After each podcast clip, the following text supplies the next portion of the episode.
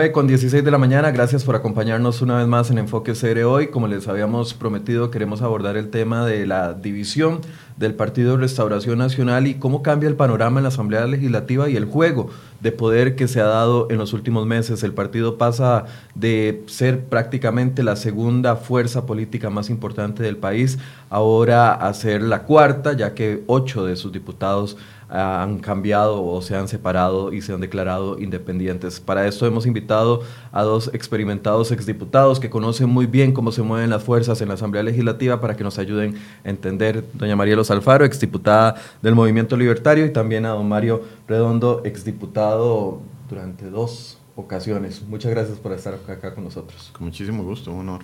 Un gusto. Tal vez empecemos, doña María, los, por, por ese lado. Cuando uno eh, ingresa a la Asamblea Legislativa, pareciera que todos van a actuar en bloque y que la unificación se va a permanecer, o al menos esa es la meta de cada partido que lleva diputados a la Asamblea Legislativa. Pero al poco tiempo se comienzan a dar, y en este caso una fracción muy fuerte, una división muy fuerte entre el partido que se veía como el, el más, eh, la segunda fuerza más fuerte de, la Asamblea.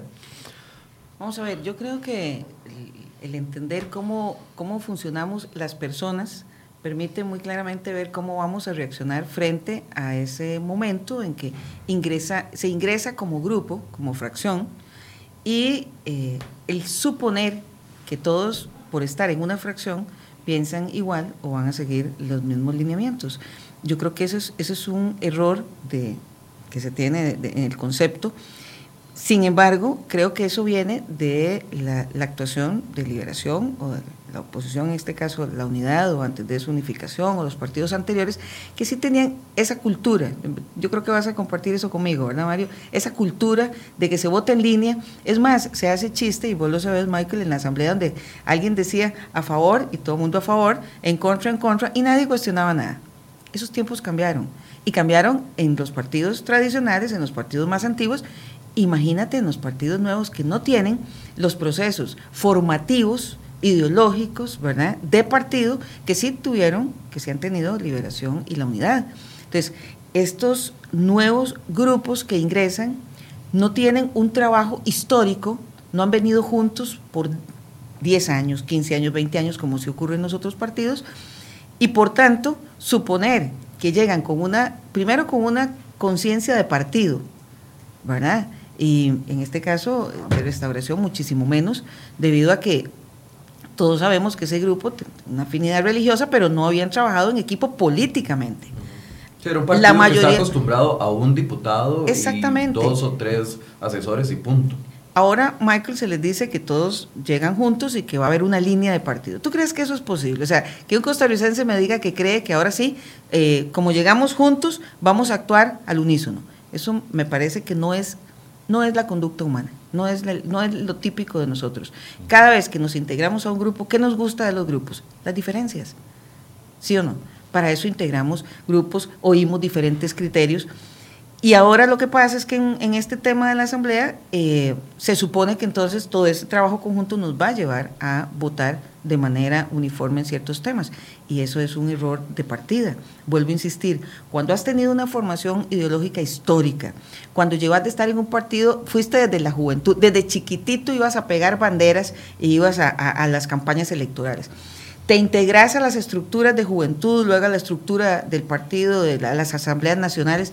Vos traes una cultura de partido. Entonces, cuando te dicen que hay línea, la gente entiende que, es, que hay línea en este tema hay línea o no hay línea. Expresión típica en la Asamblea Legislativa.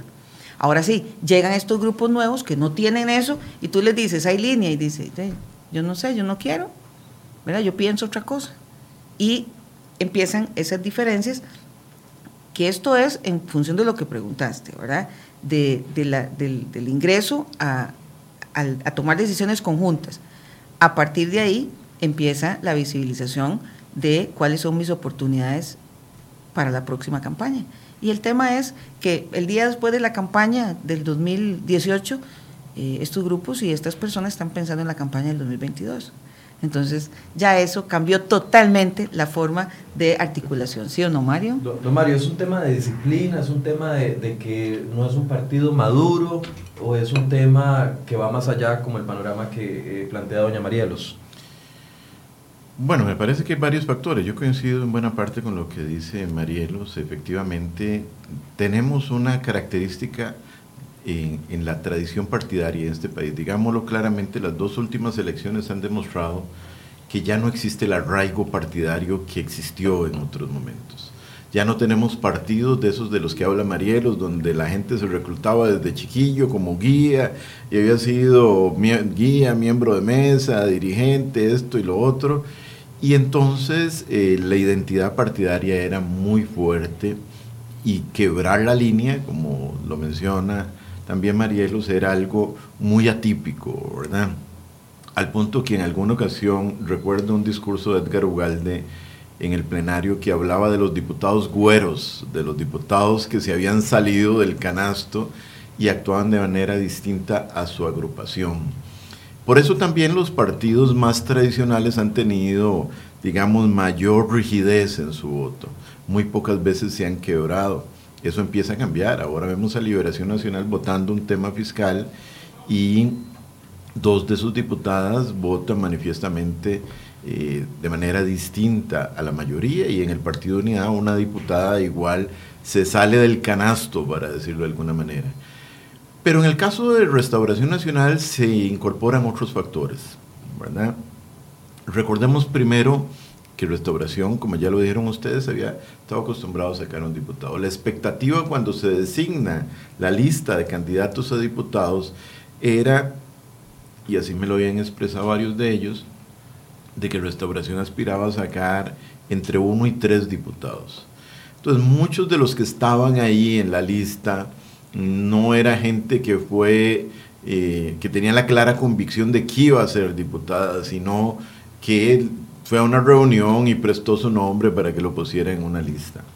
Entonces no hay gente que tiene en algunos casos gran experiencia política ni gran arraigo con un proyecto político que logra salir por el, factor que permite que don Fabricio Alvarado eh, se convierta en una persona que logra apoyo importante y genera un arrastre que lleva consigo, eh, digamos, si pensaban sacar dos o tres diputados, diga que los otros eh, nueve diputados o los otros once diputados prácticamente se van por el arrastre de la candidatura de don Fabricio.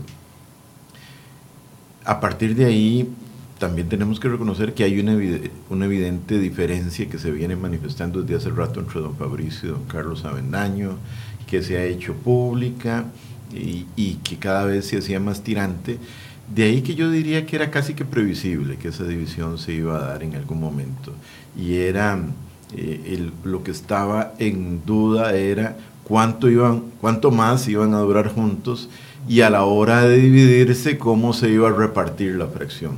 Algunos teníamos claro que había por lo menos tres diputados y mucho más afines a don Fabricio, que eran don Jonathan Prendas, don Ivón Acuña y don Harlan Hoppelman y eran tres que desde el inicio estaban mucho más alineados del lado de don Fabricio, eh, pero con el desarrollo de la labor eh, parlamentaria, pues parece que un grupo más grande de otros cinco decide también irse por ese lado. De ahí que de tenemos ante este panorama que creo que no es tan sorpresivo, pero sí es llamativo porque desde que el PAC se dividió allá en el periodo del 2002-2006 era yo diputado también, se dividió prácticamente en dos igualmente. Recordemos que se había ido quien fue el jefe de fracción el primer año, Humberto Arce, Juan José Vargas Fallas, se fueron varios eh, por un lado y por otro lado se quedó doña Eps y se quedaron otros diputados, pero desde entonces no hay una ruptura en una fracción tan grande como la que se da en esta oportunidad. Ahora, cambia las expectativas que llevaba el Partido de Restauración Nacional de tener un músculo, 14 diputados no es cualquier cosa, a de repente pasar a ser solamente 7. Lo que pasa es que estás diciendo que cambian las expectativas de Restauración Nacional y yo lo que te preguntaría es, ¿cambia la expectativa de quién? Porque Restauración Nacional, igualmente ese partido pequeño, que ha tenido un diputado, es un partido pequeño en cuanto a representación en el Parlamento, ha tenido un diputado eh, sabemos que su presidente, don eh, Carlos Avendaño, eh, ha manejado el partido, y, aquí hablemoslo claramente, como se manejan los partidos pequeños. De los partidos pequeños son una pequeña cúpula, o, no. Esa es la realidad. Los grandes también son una pequeña cúpula, pero funcionan diferente en articulación. Pero, entonces cuando tú dices, bueno, es que lo que esperaba Restauración Nacional, no, lo que esperaban, las, digamos, el grupo que eh, ha llevado a Restauración durante estos años a mantener esa posición de un diputado en el Parlamento. Entonces, cuando me parece a mí que llegan, don Carlos Avendaño sí debe ver una gran oportunidad, evidentemente. Yo conozco a don Carlos, eh, fuimos compañeros. Carlos es un hombre hábil, es un hombre inteligente. Entonces, ve la gran oportunidad de tener a 13 compañeros más y, claro, un músculo enorme. Él tiene experiencia parlamentaria, imagínate, está en el mejor de los mundos. No tiene un equipo con esa experiencia, ni tiene un equipo, en algunos casos, ni siquiera con la formación para, entender algunas de las cosas que pasan ahí. Y, Mario mencionaba un tema, es que este grupo, sí, como lo dijimos desde el inicio, no tiene ese arraigo partidario, no tiene formación política, y algunos no esperaban estar ahí, no querían. Y Mario, para esto hay que querer. O sea, el, el tema de que estar en política es para servir, tiene que tenerlo uno con una conciencia clarísima, porque servir significa tener conciencia de que lo que vas a enfrentar en el día a día siempre tiene que estar en función de ese servicio. Para eso tenés que entenderlo y tenés que quererlo. Entonces, claro, don Carlos se enfrenta a esos 13 compañeros, no todos en estas condiciones. Entonces, cuando vos decís, ven una gran oportunidad, sí, pero, nuevamente, el partido ha sido Carlos Avendaño históricamente. Entonces, yo quiero ponerlo en dimensión. Ahora, que se veía con un músculo muy fuerte. A ver, cuando uno llega ahí, ya, ya lo pongo en función de mi experiencia, para, para hablar de lo que uno sabe, que es lo que uno ha, vivido. Ahora decía Mario que la división del PAC del 2002. Okay. ¿Por qué? Porque era un partido nuevo, ¿verdad? Nuevo. Entonces se enfrenta a esto mismo. Algunos de los que estaban ahí eh, militaban con el PAC, pero no tenían, lo que yo planteé hace un rato, ni la formación ni la tradición de haber participado desde muy jóvenes o desde hace un plazo importante para entender la lógica del funcionamiento de los partidos, para entender, para recibir toda esa capacitación ideológica que es fundamental para integrarse a un partido, ¿verdad? Entonces, hay esa ruptura. De la experiencia de las siguientes fracciones, yo creo que la del libertario, por eso dije voy a hablar de lo que sé, es otra de las clásicas rupturas. Libertario ha sido un partido que no ha logrado terminar un periodo como, como lo empezó. Así es. En ninguno de los periodos que ha estado, que estuvo. Es por eso. Solo cuando estuvo solo voto. Sí, ah, no, ese, ese, ese es el, mejor mundo. Igual que José María ahora, también. Que estoy seguro que Otto se peleaba con él mismo también en algunas ocasiones. No, no, no es para tanto, pero lo vivimos en, en la anterior, en la que entonces eh, el Frente Amplio recién pasado. O sea, Mario decía, bueno, no ha habido una tan grande. Sí, pero es que veamos la historia. Los pero partidos, entonces es un síntoma de la inexperiencia claro, de un partido que por llega supuesto, exactamente. En la asamblea. Inexperiencia en el, en el manejo de los intereses comunes de una fracción y de una propuesta política que ha sido construida en conjunto. De la madurez partidaria. Exacto. Si no tenés una propuesta política, Michael, construida en conjunto, tú no tienes junto ni a 14, ni a 8, ni a 5 porque no hay una visión, tú no tienes la meta, ¿verdad? La gran aspiración política de tu propuesta. Tú al electorado le dijiste que ibas a hacer algo. Y ahora tenés 14 diputados, qué fantástico. Pero los 14, yo empiezo por preguntar, ¿y los 14 te escucharon? ¿Escucharon al candidato en campaña? ¿Leyeron la propuesta? ¿Lo conocían? O sea, esto... Entonces, la historia te muestra que el PAC en el 2002-2006 el 2014-18 el Frente Amplio. Imagínate el músculo con el que por primera vez llega Frente Amplio. O sea, una persona como José María Villalta, a quien aprecio muchísimo, fue mi compañero también. O sea, seguramente feliz pensando lo mismo. Ahora sí, Patricia Amor, ahora sí tenemos músculo. Y se le desordena la cosa. No pueden, ¿verdad? ¿Por qué? Nuevamente, esa es experiencia. Y vuelvo al libertario. Eh, llegamos y entonces lo que tú ves ¿Por qué, en la fracción en la que yo estuve? Con nueve. Fuimos nueve. Con la expectativa siempre, vean, vean la expectativa de siempre. En la siguiente vamos a hacer más, porque ahora nueve vamos a hacer más que seis y que uno. Ok. Experiencia del PAC, una gran fracción, la siguiente disminuida. Experiencia del Frente Amplio, dramática, Sí, tal vez el Frente Amplio el más golpeado. El más golpeado. Sin, contar el movimiento libertario no, que a eso voy, del no, a eso voy, precisamente a eso voy. Es que estoy comentando los ejemplos que muestran que esto es, esto es no es aislado lo que está pasando, ¿verdad? Pero que tiene un origen en lo que bien planteó Mario, es un tema de madurez partidaria, de madurez política y de el que quien llegó no llegó matriculado con un proyecto político. Entonces, los libertarios igual, de 1 a 6, una fisura, 6, una fisura, 9 y una gran fisura, ¿verdad? Y volvemos entonces a 4 y después a 0. Entonces, si, si Restauración piensa que porque ahora tenía 14, aunque ahora se, se dividió en 2, en 8 y 6, luego, luego la próxima, digamos, la aspiración de su futuro candidato va a ser, no, vamos a tener el Parlamento, al menos mayoría simple, no. Lo que te muestra es que esa falta de madurez, esa falta de manejo político va a hacer que no des la talla. Y eso el electorado lo lee muy fácil. Y en la siguiente vez te lo cobra. Se lo ha cobrado al PAC, se lo ha cobrado al Frente Amplio, se lo ha cobrado al, Movimiento Libertario y se lo va a cobrar a Restauración. No me cabe la menor duda. Ahora, ¿cómo quedan parados los dos protagonistas de, este, de, esta división? Don Carlos Avendaño por un lado y don Fabricio, que aunque no tiene un, papel eh, en la Asamblea Legislativa, bueno, lo hemos visto ahí tratando de comandar una, una futura fracción que ahorita no, no, sabemos cómo se... Bueno, ellos dicen que le ponen un nombre, pero no es una fracción política, es la unión de un montón de, de disidentes nada más. Sí, yo creo que todavía quedarán, quedará agua por pasar debajo del puente, ¿verdad? Porque recordemos que hay una investigación en el Tribunal Supremo de Elecciones y, y, aparentemente algunos de los temas han, han sido trasladados ya a la Fiscalía y en donde eh, los que algunos de los que se quedan y algunos de los que se van también eh, aparentemente están o tienen algún tipo de señalamiento. Hay, hay que esperar estos resultados de, las investigaciones para ver cuánto puede también desgastar eh, la, acción de los líderes que están en esto. Don Carlos Avendaño, pues se queda en el partido que ha sido suyo, porque ha sido un partido muy, muy suyo y de la gente cercana a él, se queda con una enorme deuda política, para decirlo de alguna manera, queda con una buchaca muy grande de, dinero. Vamos a ver efectivamente cuánto le afecta el tema de las investigaciones del Tribunal Supremo de Elecciones. Quedan seis diputados. Eh, conversando en, otro programa de radio el pasado martes con Eduardo Cruzchen, me decía que ellos seis están muy amalgamados. Em, entonces,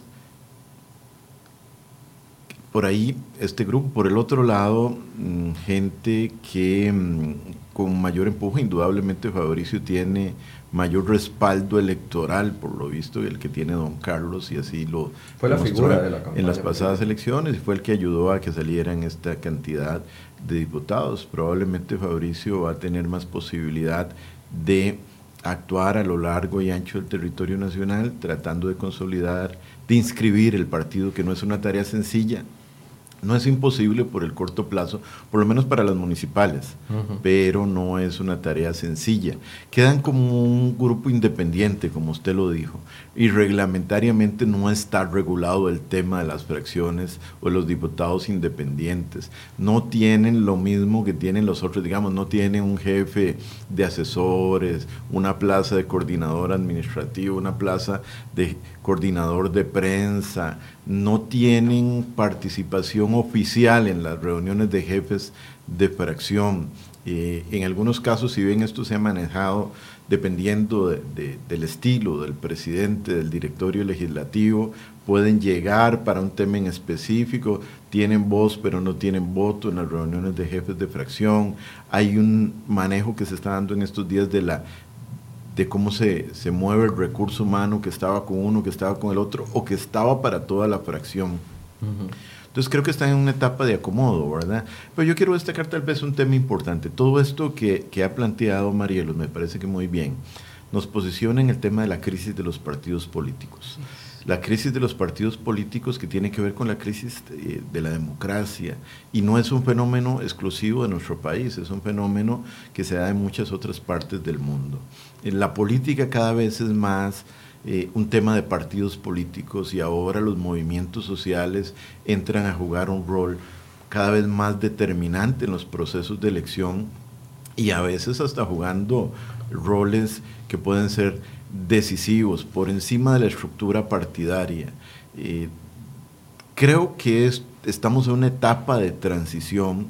Por mucho tiempo la democracia costarricense se limitó a gente que iba y entregaba un cheque en blanco cada cuatro años en la elección nacional y después nada más reclamaba de alguna forma votando en contra dentro de cuatro años. Ahora eh, la tecnología, muchas cosas que han cambiado en el mundo, hace que la gente tenga información en tiempo real, hace que la gente opine en tiempo real. La gente ya no quiere quedarse entonces en el berreo simplemente, sino que quiere incidir más. Y entonces el gran reto de la democracia es darle eh, verdaderos espacios de participación y de decisión, a ese colectivo. Decía eh, un, un experto filósofo y constitucionalista que el problema de las democracias occidentales estaba en que las grandes decisiones se tomaban en grupos muy pequeños, eh, sea en el Parlamento, sea en el Consejo de Gobierno, sea en un despacho ministerial, en una presidencia ejecutiva. Y las demandas de la sociedad hoy en día abogaban por un proceso mucho más abierto, donde la gente ya no quería solamente ir a votar, eh, sino la gente quería incidir en la toma de decisión. Y ante ese reto de la democracia definitivamente hay riesgos, riesgos importantes, riesgos de que el populismo, riesgos que de que extremismos traten de aprovecharse de ese río revuelto. Hay un reclamo de eficiencia hacia la democracia. la ciudadanía reclama que la democracia está siendo incapaz de resolver problemas básicos y eso también es peligroso. El Latin Barómetro dice que cada vez un mayor porcentaje de ciudadanos está más dispuesto a aceptar formas distintas a la democracia con tal de que le resuelva los problemas. Entonces tenemos que tener la capacidad de responder con sapiencia ante todos, esos nuevos retos. Ahora, ¿cómo le beneficia o no le beneficia al gobierno la negociación con un partido dividido como de Restauración Nacional?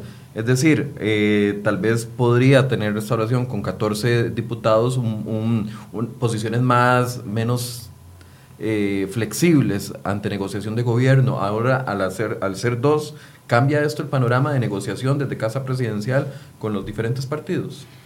Me parece que, vamos a ver, podría ser que se facilite, porque yo creo que aquí ya hay que hablar de la política real eh, don Fabricio y el grupo que se va con él, obviamente lo que busca es posicionar la figura de don Fabricio para las elecciones 2022. Entonces, eh, posiblemente don Carlos, como jefe de fracción, también estaba pensando en el 2022, pero de otra forma. Es que Fabricio lo tiene más fresco, ¿verdad? Perdonen la, franqueza y lo coloquial, pero lo tiene fresco, todavía lo está sintiendo. Entonces, ante esa oportunidad, eh, posiblemente habla con sus compañeros, ellos también este, son, son, son, sus amigos, eh, lo han seguido y dicen, esto está fresco, nosotros tenemos que retomar ya. Y eso puede hacer que tomen una decisión diferente frente a la crisis fiscal. Yo, yo supondría que alguien que aspira a gobernar y a postularse para el 2022 debería estar valorando muy bien qué hacer. Ahora bien, ¿cuál fue el discurso de don Fabricio en campaña? el discurso de don Fabricio y la gente que se acercó a don Fabricio en campaña habló de los impuestos. Claro. Habló de los impuestos. Y don Fabricio dijo... Todos los partidos políticos representados en la Asamblea hablaron de plan fiscal. Totalmente. Pero, pero es que don Fabricio, yo veo al equipo que en segunda ronda apoyó a don Fabricio, el que, el que estuvo detrás en términos económicos, porque conozco a muchos, son amigos. Gerardo Corrales, entre Sí, que hoy estaba hablando en un programa y que está en esa, en esa línea. Si yo asumo que don Fabricio va a dejarse asesorar, ¿verdad? Viéndose como candidato y, un, potencial eh, eh, presidente de la República 2022, tenía ese equipo asesor, yo supongo que no los despedirá a todos y les dirá, no, ahora, ahora tengo otra posición. Yo vería a don Fabricio negociando más cercano al gobierno este tema para sumar sus ocho compañeros, los, los ocho compañeros de, de, Nueva República al, ahora a la, a la votación de segundo debate. Me parece que sería lo lógico. Eso es lo consistente. Ahora, Michael, en, esta, en, en los últimos años vemos de parte de nuestros políticos una unas inconsistencias enormes. Ya hablar de que uno supone que va a tener consistencia es, es, a veces eh, muy arriesgado. Pero sí, a tu, a tu pregunta es, lo veo más simple porque él hizo una oferta muy clara, porque él tiene gente de su equipo que lo apoyó en campaña y que supongo lo seguirá apoyando, que tenía muy claro y tiene muy claro que esta reforma debe pasar. Siendo así, él debería replantear esa, esa, esa posición de sus, del grupo de sus diputados y yo los vería, yo los vería en el segundo debate votando a favor. Debería ser así porque si no, don Fabricio no es consistente con su oferta política. Porque además no podría presentarse ante la gente diciendo yo, yo tengo este liderazgo si los diputados, los ocho, votan en contra. Ahora, era muy fácil cuando el jefe de fracción de los 14 era don Carlos Avendaño, porque entonces don Fabricio, ante cualquier nueva elección, podría decir, yo lo ofrecí en campaña, pero quien me lo manejó, eh, quien lo manejó para el partido en el Parlamento fue Carlos Avendaño, no es mi responsabilidad, pero ahora no, ahora es suya con nombre y apellido. Él se va, él dice, es Nueva República, estos se vienen conmigo, siete primero, después la diputada doña Nidia, y entonces ahora son míos. Ok, ahora sí, ¿qué línea siguen, para hablar en términos de la Asamblea, qué línea siguen esos ocho? La línea de don Fabricio. ¿Cuál es la línea de don Fabricio? sí, a la reforma tributaria. Por tanto, yo de, supongo, ya, eso era ya lo Previsible, eso era lo previsible. Lo que pasa es que el escenario ahora no es tan así. Lamentablemente, para algunos que en algún momento eh, respaldamos esa propuesta en segunda ronda, y lo que nos ha evidenciado las últimas semanas es una posición muy diferente a la que se planteó. Eh, Gerardo Corrales, eh, estoy seguro que si estuviera don Edgar Ayales, el mismo Luis Mesalles, que es un liberal, pero me parece que son personas, Laura Fernández, gente que estaba consciente claramente de la conveniencia de apoyar este proyecto como un mal menor a las finanzas públicas con el objetivo de oxigenarlas. Pero sin embargo usted ve la posición anunciada por don Jonathan Prendas y algunos otros de esta, este grupo independiente manifestarse igual en contra del proyecto. Usted escucha al... Usted ve más bien a tres o cuatro diputados de este nuevo grupo firmando la consulta de constitucionalidad que hace José María Villalta y Walter Muñoz. Y entonces algunos nos confundimos mucho, ¿verdad? Nos confundimos mucho porque observamos una enorme incoherencia con eh, lo que fue la discusión, por lo menos desde el punto de vista económico, eh, que se dio eh, para la segunda ronda. Y obviamente lamentamos ese cambio y esperaríamos un, un una recapacitación de parte de, don Fabricio y, del grupo de diputados de que lidera, de modo de que se pueda actuar con responsabilidad ante la situación tan delicada que está viviendo. Claro, porque una de las primeras medidas que anuncia el bloque de, de los que se van del Partido de Restauración Nacional es de que siempre van a votar en no pero entonces ahí es donde se ve esa inconsistencia de acuerdo a su líder, que el mismo tiempo está hablando de la necesidad del plan fiscal, como lo ha hecho Fabricio en la semana anterior. Sí, efectivamente. Eh, y, yo he podido hablar con don Gerardo Corrales al respecto y con algunas otras personas que, que en su momento ante la dicotomía, para la segunda ronda teníamos dos opciones, o apoyamos al PAC que venía de hacer un gobierno desastroso, y yo creo que Luis Guillermo Solís, y lo que ha quedado evidente, nos lo demuestra, un gobierno que había descuidado la seguridad enormemente, que dejó una situación fiscal terrible, porque yo creo que don Luis Guillermo decía, no, PAC no va a ganar las elecciones y casi esto que le quede al que viene, ¿verdad? Porque seguro va a ser otro. Eh, con el presupuesto obviamente sin cubrir muchísimo el enorme hueco fiscal, pero además con temas de corrupción muy graves, había la alternativa esa o de algo novedoso. Eh, encontramos alguna posibilidad o vimos alguna posibilidad de construir una opción sensata, responsable alrededor de don Fabricio. Por eso algunos nos hemos sorprendido al observar eh, este cambio de actitud, o por lo menos esta posición con respecto al tema fiscal, que nos preocupa porque definitivamente creemos que estamos en momento de crisis y en los momentos de crisis si hay algo que se requiere de los partidos y de los líderes y de los dirigentes políticos es absoluta responsabilidad. O sea, no es momento para cálculos electorales de ninguna naturaleza. Pero, es pero momento los cálculos para se dan, Mario.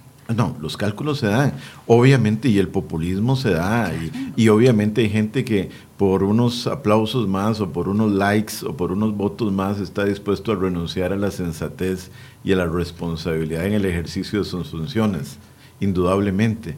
Pero obviamente para quienes en algún momento albergamos una esperanza de que la propuesta fuera muy sensata y responsable, pues vemos con, con tristeza ese cambio de actitud. Ahora, es un, tema, es un tema de populismo en este momento, decirle a la gente no, no a un plan fiscal, aunque se nos está cayendo todas las paredes por todo lado, ya, ya está el techo, que era el, el, tipo de cambio, se nos está viniendo abajo, ya no hay confianza en una inflación estable porque vemos que los factores las, lo están impulsando a la alza. O sea, ¿es sostenible esa posición del Partido de Restauración Nacional y del Frente Amplio de no a, a un tema fiscal solo por por mantener tal vez una posición ideológica y no ver lo que, lo que nos está pasando como país. Vamos a ver, yo creo que el, reclamo de los partidos que históricamente hemos estado en contra de las reformas que, se han planteado es que se, aborda muy poco el tema del gasto. Y todos estos partidos, no, no, cada uno con su, su, receta para hacer esta, esta reforma, siempre han reclamado la necesidad de, eh, por ejemplo, la venta de activos. Entonces, mientras los gobiernos no tomen eh, medidas fuertes, ¿verdad? que llamamos, o sea, no siga, hoy, hoy se mencionaban esto, estas conversaciones de la mañana en medios, eh, seguimos teniendo fanal, dejando pérdidas, seguimos con un recope que nos deja pérdidas, pagamos pérdidas todos los años, pero ¿por qué no se reestructura? ¿Por qué no se le entra? O sea, el Estado nos está demandando una gran cantidad de recursos inmanejables ya, ¿verdad? Y no tomamos decisiones. Pero vos decís, esas posiciones son, son populistas. Yo creo, Mario y Michael, que hemos llegado a un punto donde Mario dice, no hay que actuar eh, con base en estas, eh, digamos, posiciones, hay que pensar en el país y demás. Yo, yo estoy muy desanimada. Yo veo a todo el mundo haciendo cálculos para el 2020 y el 2022, pero ya, ya exagerado, ya, o sea, no, no es interés. Yo, yo, con una huelga de más de 50 días, con un ministro de Educación, pero que, perdónenme la expresión, qué incompetencia, caramba. Con un gobierno de verdad, con un pésimo manejo de esto, con partidos que de verdad están pensando más en las siguientes elecciones que en el, en, el tema de la patria. Cuando Michael dice, eh, ¿esto será que, que, se puede cambiar? Mira, yo no estoy ni segura que, que, de verdad muchos hayan leído de fondo lo que está expresado en el proyecto y que sus aspiraciones a que las cosas sean distintas no, no se están balanceando en función de lo que tenemos y de lo que podemos. Porque otra propuesta, con todo lo que ellos quieren, igual va a ser, unos quieren una cosa, posiblemente el equipo de restauración lo va a querer de una manera, el equipo del Frente Amplio lo va a querer de otra, y así los demás partidos. Entonces, la conciencia es, no nos estamos poniendo de acuerdo. Y todo pinta a que la propuesta que pongamos sobre la mesa no va a satisfacer a todos los grupos. Entonces, el tema es que tenemos que buscar una salida. Esa capacidad de diálogo, esa capacidad de entendimiento, ese liderazgo, Mario, ese liderazgo, porque para lograr poner a la gente a actuar de manera conjunta, se ocupa un liderazgo. Yo, evidentemente, eh, en el Ministerio de Hacienda veo una figura fuerte en Doña Rocío, pero el liderazgo del gobierno para llevar esto adelante, eso nos, ha, nos queda debiendo. Don Carlos eh, es una gran persona, pero se ve flojito para, para lograr el liderazgo en este proceso. Y en su equipo Muchos teníamos esperanza en algunas de las figuras que están ahí, pero lo que hemos visto es que no se da. En la Asamblea, el caso de la fracción que se separa y que ahora está con don Fabricio. Nuevamente, política real. Ya don Jonathan Prende, diputado de Heredia, dijo, vamos con los impuestos. Pero ellos son ocho, Mario. Y lo que se ocupa para los 38 hay que sumarle tres más. Yo lo que veo es una negociación. Ojalá, don Fabricio, consistente con su oferta política, ojalá, yo como costarricense se lo reclamaría, porque él dijo que por esa línea iba. Y si ellos están con él, debería ser. No va a conseguir que los ocho voten. No le importa que los ocho no voten. ¿Verdad? Se ocupan tres o se ocupan cuatro. Espero yo que el Ejecutivo tenga el, poder de convicción, ¿verdad? Y, la capacidad de negociación y liderazgo para sumar a los que faltan para los 38, para el segundo debate. ¿Está bien? No tienen que ser los ocho. Eso es real, Michael, eso es real, no tienen que ser los ocho. Si John Jonathan ya se proclamó en contra, déjelo mantener su, su posición en contra. Pero usted necesita sumar, ¿verdad? Y eso también va a reflejar liderazgo de don eh, Fabricio. Porque si todos los ocho que están con él votan en contra, Quiere decir que don Fabricio tiene un liderazgo de, de, cara, de careta. No manda nada. Y dígame con qué cara se va a presentar en el 2022. O sea, es que ahora su responsabilidad, esos ocho son los suyos. ¿De acuerdo? Ellos se, se, se proclamaron seguidores de Fabricio. Por tanto, de cuando vos seguís a alguien, no es que seguís a una persona ahí en, un, en potrero, en, un, trillo. Vos lo seguís ideológicamente y él hizo una propuesta ideológica plasmada clarísima en, su campaña. Ahora, sabemos que los políticos tienen una crisis de credibilidad que se ha ido aumentando conforme han surgido nuevas eh, redes sociales, etcétera, etcétera. Pero qué mayor crisis de credibilidad que no actuar de acuerdo a lo que prometí en, campaña política, ¿verdad? El Partido Restauración Nacional, independientemente de que don Fabricio no llegó al poder, prometió una responsabilidad en el tema fiscal y no la está representando en, esta actitud de votar en contra todos los, eh, en, el primer debate que todos los eh, diputados, cuando eran una fracción completa, votaron en contra. Sí, definitivamente la coherencia es un elemento fundamental para ganar credibilidad en política y en cualquier cosa de la vida, ¿verdad? Si una persona no no puede mantener su palabra, definitivamente compromete su credibilidad. Y eso no es bueno eh, en momentos en que, como lo decís, estamos viviendo ante una situación de desconfianza creciente de la población en la clase política. Porque esto es un engaño, perdón que, insista, esto es un engaño. Si durante, si la gente que llegó a votar eh, lo hizo efectivamente pensando en las ideas que representó Fabricio Alvarado durante la campaña política y, la fracción legislativa actúa de todo lo contrario, es que se engañó al electorado. Y aquí el electorado está completamente atado de manos a que confió en un partido político que le dijo que iba a hacer una cosa, pero en, en la Asamblea Legislativa dice otra, hace otra. Podría entenderse de esa manera, ¿verdad? Es uno de, los escenarios, efectivamente. Aunque, digámoslo ciertamente, hay mucha gente también que votó por Carlos Alvarado, que también dijo que iba, a apoyar el proyecto y ahora está reclamándole a Carlos Alvarado claro, pongo el que defiende este proyecto. El ejemplo de, pero creo que, creo, que el, famoso reto, el famoso reto y el reto fundamental es ser coherente es no cambiar, no tener un discurso cuando estás en campaña y otro discurso cuando estás en el ejercicio de alguna posición de representación, sea en gobierno, sea en la Asamblea Legislativa, sea en cualquier instancia. Yo, yo quiero agregar, yo coincido igual de que la, división puede ayudar al gobierno, por lo menos ya no a tener que ir a negociar con un bloque de 14, sino tener dos opciones. Y al rato, eh, de, algunos podrán estar más dispuestos a cambio de, verse distinto a los otros. Existe el riesgo de que algunos quieran competir a ver cuál se ve más oposición al gobierno, lo que, pero sin embargo creo que hay mayores posibilidades. Yo quiero decir que creo, ya que estamos hablando del tema fiscal, que igualmente mucho de lo que se ha avanzado en materia fiscal en estas últimas semanas y meses ha sido por la responsabilidad de los partidos de oposición. Y eso hay que reconocerlo, y me parece. Y yo he dicho, eh, defender un tema fiscal estando en gobierno es normal, casi todos lo hacen. Pero defender un tema fiscal impopular estando en la oposición exige de una enorme responsabilidad y compromiso con el país. Y eso hay que reconocérselo a la gente que lo hizo en Liberación y lo hizo en el Partido Unidad Social Cristiana. Oponerse a un plan fiscal es lo más fácil.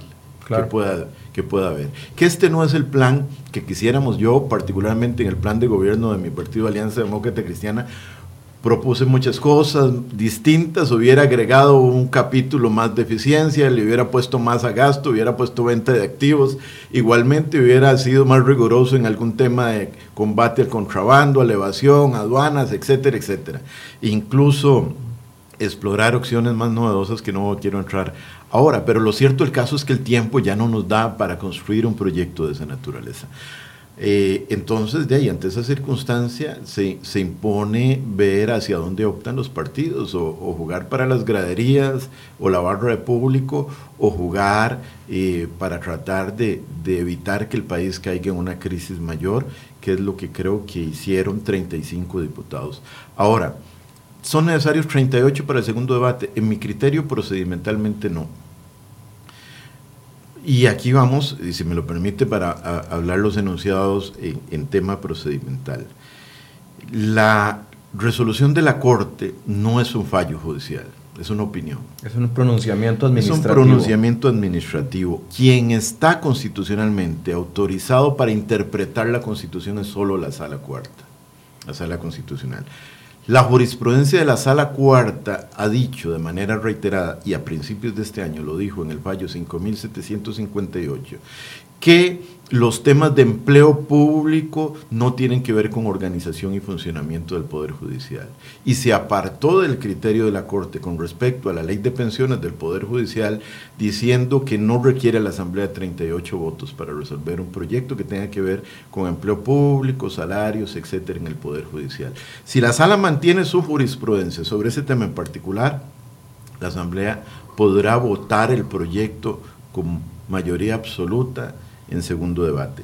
Si la sala cambiara, que lo dudo mucho, y me gusta en eso la opinión del magistrado designado ayer, eh, yo he dicho que la sala tiene que tener autocontención. La sala no es un senado, ni los magistrados de la sala cuarta son supralegisladores en este país, como lamentablemente a veces lo han tratado de entender, y tienen que intervenir excepcionalmente cuando existan vicios groseros al procedimiento parlamentario. Por eso el derecho parlamentario tiene la característica de ser un derecho flexible, porque tiene como objetivo propiciar y facilitar los acuerdos políticos y la gobernabilidad democrática.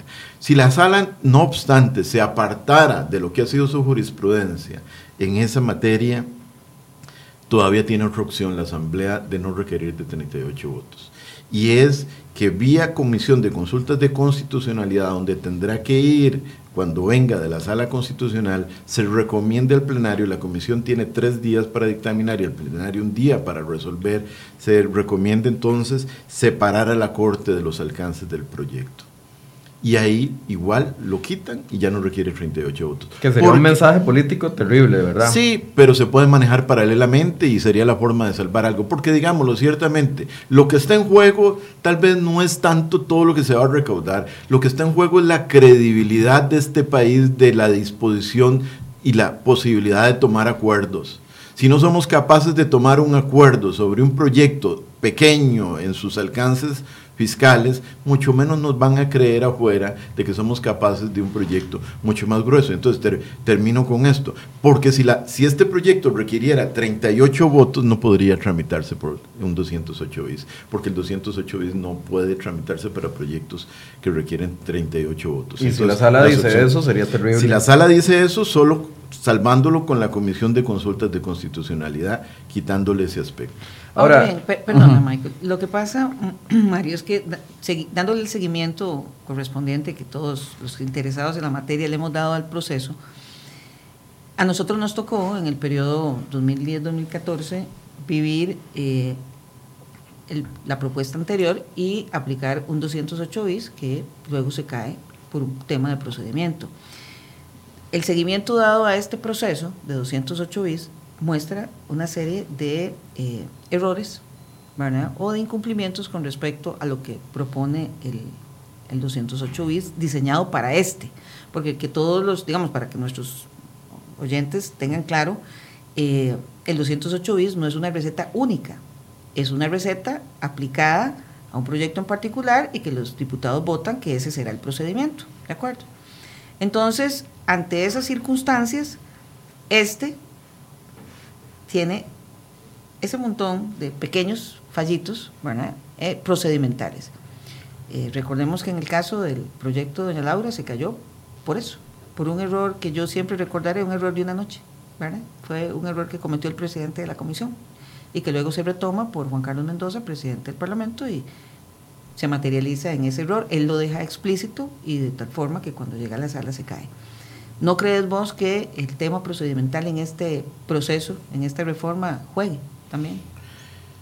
Yo, eh, sinceramente, es que tengo una visión del derecho parlamentario en donde la sala debe intervenir excepcionalmente. La sala debe intervenir para resguardar el principio democrático que se manifiesta a través de hacer valer el principio de publicidad, el derecho de enmienda, eh, la participación de las minorías y y la posibilidad de revisar básicamente, ¿verdad? La conexidad. Me parece que eh, si la sala ejerce su rol conforme a lo que debería ser el derecho parlamentario, que coincido no siempre lo ha hecho, por eso está en juego hacia dónde se mueve la sala en ese particular, porque a mí me correspondió presidir una, dos comisiones en el periodo 2002-2006 en el tema fiscal, aprobar un proyecto de contingencia fiscal eh, y después aprobar en la asamblea y que se cayera en la sala también por un tema de procedimiento. En algo que a mí me parece que fue un exceso de la sala. Si nosotros hubiéramos logrado en el 2005 que la sala no incurriera en ese exceso, este país se hubiese salvado en materia fiscal desde hace rato. Porque es un proyecto consensuado, un proyecto que tenía casi 52 diputados en la Asamblea Legislativa que lo votaron a favor y la sala salió diciendo que se había violentado el derecho de las minorías a pesar de que entonces don Federico Malabasi había hablado cerca de 172 horas, había presentado cerca de 5.700 mociones, había, se había consultado a medio mundo y el proceso había durado dos años. Eh, pero yo creo que la sala ha evolucionado en ese particular. Ahora, para, para ir cerrando, ¿qué debería estar haciendo don Rodolfo Pisa en este momento para aprovechar el momento que, está viviendo eh, el panorama de la Asamblea Legislativa. Doña Marielos. Bueno, eh, yo creo que lo que tiene que hacer cualquier ministro de la presidencia, que es estar conversando en comunicación directa, con atención eh, al 100% sobre este proyecto de reforma fiscal. Tiene que hablar con los diputados, a pesar de... Ir directamente a los diputados decidentes. Totalmente. O sea, a todos, a todos. No, no creas que los que están se quedan, no Vamos, todos conocemos cómo funciona eso. Eh, tenés que trabajar a cada uno, eh, facilitar la información. Siempre hay dudas porque recuerda que te llegan a hablar los que también están en contra, ¿verdad? Entonces, a, pesar de que tenga diputados que están a favor, eh, hay grupos de presión haciendo su trabajo y eso implica que vos tenés que mantener a los que están contigo informados, muy bien informados. Entonces, es una labor directa. Eh, muchos hemos criticado que a ministros de la presidencia con poca habilidad eh, tratan de, de, tener su relación con la Asamblea Legislativa control remoto, ¿verdad? Y, yo lo viví en mi periodo, en el periodo que estuve, era como, sí, como control remoto. Y uno decía, qué raro. O sea, un ministro de la presidencia eh, es el que coordina, el que enlaza el Poder Ejecutivo con el Poder Legislativo, entonces tiene que tener esa relación permanente. Tampoco es que se reúne con los jefes de fracción y deja que el resto camine y manda al segundo o tercero de aborto. Así no es.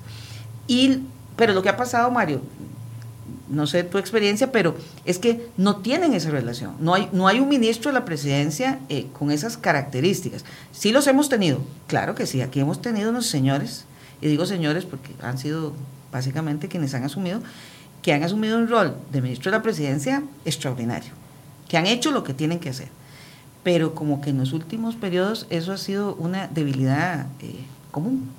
Y en estos dos periodos del PAC eh, me parece que podría estar pasando lo mismo. Entonces, le toca esa relación directa, no pueden aflojar para nada y por supuesto tiene que también tener una enorme capacidad de diálogo con los, con los otros actores, con los sectores que están en contra.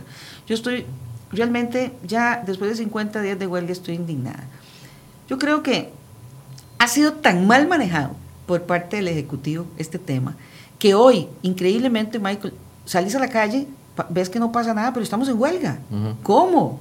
¿Qué, es, te- qué es esto tan raro? Tienes decenas de miles de estudiantes ya En casas metidos. siete semanas de no recibir lecciones. Exactamente, es y, parece que estamos en una situación normal. No, no es normal. El que un ministro de educación solo diga a los educadores, venga, no les va a pasar nada. Yo no, yo, yo quisiera alguien más proactivo. Y de- lo que me tiene indignada es que los sindicatos, a los sindicatos hay que cobrarles parte de esa inflexibilidad, esa falta de entendimiento, esa falta de querer poner de su parte para que esto salga. Pero a los sindicatos, no al educador, a la maestra y al maestro, al profesor y profesora, que lo que reciben es una información a veces muy distorsionada. Yo he escuchado los audios y los, los textos que mandan en estos chats de educadores donde les dicen cosas que son mentiras, y quiero decirlo aquí en micrófonos, mentiras. Les han hablado so- sobre lo que contiene el proyecto y no contiene, y es mentira. Sí, les sí, dicen sí. sobre lo que se puede hacer y no, y es falso. Entonces, ha habido una campaña de desinformación de los líderes sindicales y de gente que repite, porque hay gente que no tiene mala intención, pero dicen el audio que dice, aquel dijo que dijo, y vos decís, Dios santísimo. Una población, Mario dijo hace un rato, ahora somos una población que eh, demanda más información, demanda muchísimo más conexión con las cosas que están pasando. Sí, Mario, pero seguimos teniendo una gran debilidad. Una población que no lee, que cree que por el Face o por lo que oyó ahí de habladas en el barrio, eh, esa es la información. Todavía nos falta una cultura. es, ese es parte del riesgo enorme que estamos Exactamente, teniendo. una ¿verdad? cultura, porque cuando tú quieres participar, tú tienes que informarte, tienes que formarte en los temas, pero en eso la función del Estado es fundamental. Y hemos tenido un gobierno, en este caso, que no ha logrado esa articulación, no logra posicionar ese liderazgo y ha terminado golpeando a nuestros educadores.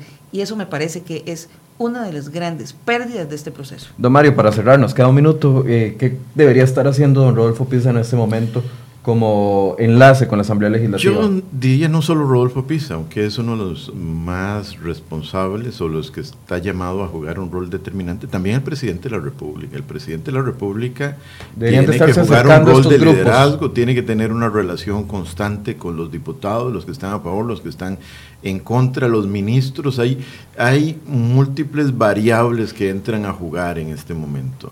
Y eh, cualquier voto se puede mover, un resentimiento en una comunidad, una cuestión que no pasó, eh, un conflicto con un sector. Aquí hay que estar como, esto es, alguien dijo una vez una frase, es como arriar gatos en la avenida segunda, ¿verdad? Usted tiene que estar muy atento, cubriendo todos los flancos para tratar de que las cosas caminen. Pero además, digámoslo claramente, porque aun si este proyecto pasara, lo que falta es muchísimo. Apenas llevamos seis Sí, sí, es un porcentaje meses de gobierno, falta mucho, pero no solamente lo que le falta de tiempo al gobierno, lo que este país requiere en reactivación económica, en ordenar el gasto, lo que requiere en combatir la corrupción, lo que requiere para tratar de reactivar la economía, etcétera, etcétera, es muchísimo. Y eso requiere de grandes acuerdos. Y Costa Rica definitivamente yo creo que puede estar mucho mejor, pero eso requiere de, la madurez y de la capacidad y las destrezas y habilidades de nuestra gente. El Ministerio de Comunicación ha estado fatal en este proceso, la desinformación ha sido enorme y yo digo, ¿para qué tenemos un Ministerio de Comunicación que no ha hecho la tarea? Eh, hay que recomponer algunas cosas que definitivamente no han estado bien, pero si hay algo justo, creo que hay que reconocer la valentía del presidente y del gobierno en mantenerse a pesar eh, de, de las circunstancias. Estoy seguro que Luis Guillermo Solís hubiera dado la vuelta o, o- o nunca se hubiera metido o ya se hubiera echado atrás desde hace rato y cualquier y algunos otros también, pero me parece que ha sido valiente y eso también hay que reconocerlo. Les agradezco mucho a ambos haber participado esta mañana con nosotros. Muchísimo gusto. Mucho gusto. Y vamos a mantenerlos informados. Continúa la conferencia de prensa desde el Banco Central con los últimos detalles que está dando don Rodrigo Cubero, presidente del Banco Central, con respecto al tipo de cambio de dólar y el alza que se aprobó la mañana de ayer y que se dio a conocer a medianoche de las tasas de interés. Los vamos a mantener informados en crhoy.com. Por favor, eh, esté revisando las últimas noticias que les vamos a estar dando en las próximas horas. Buenos días.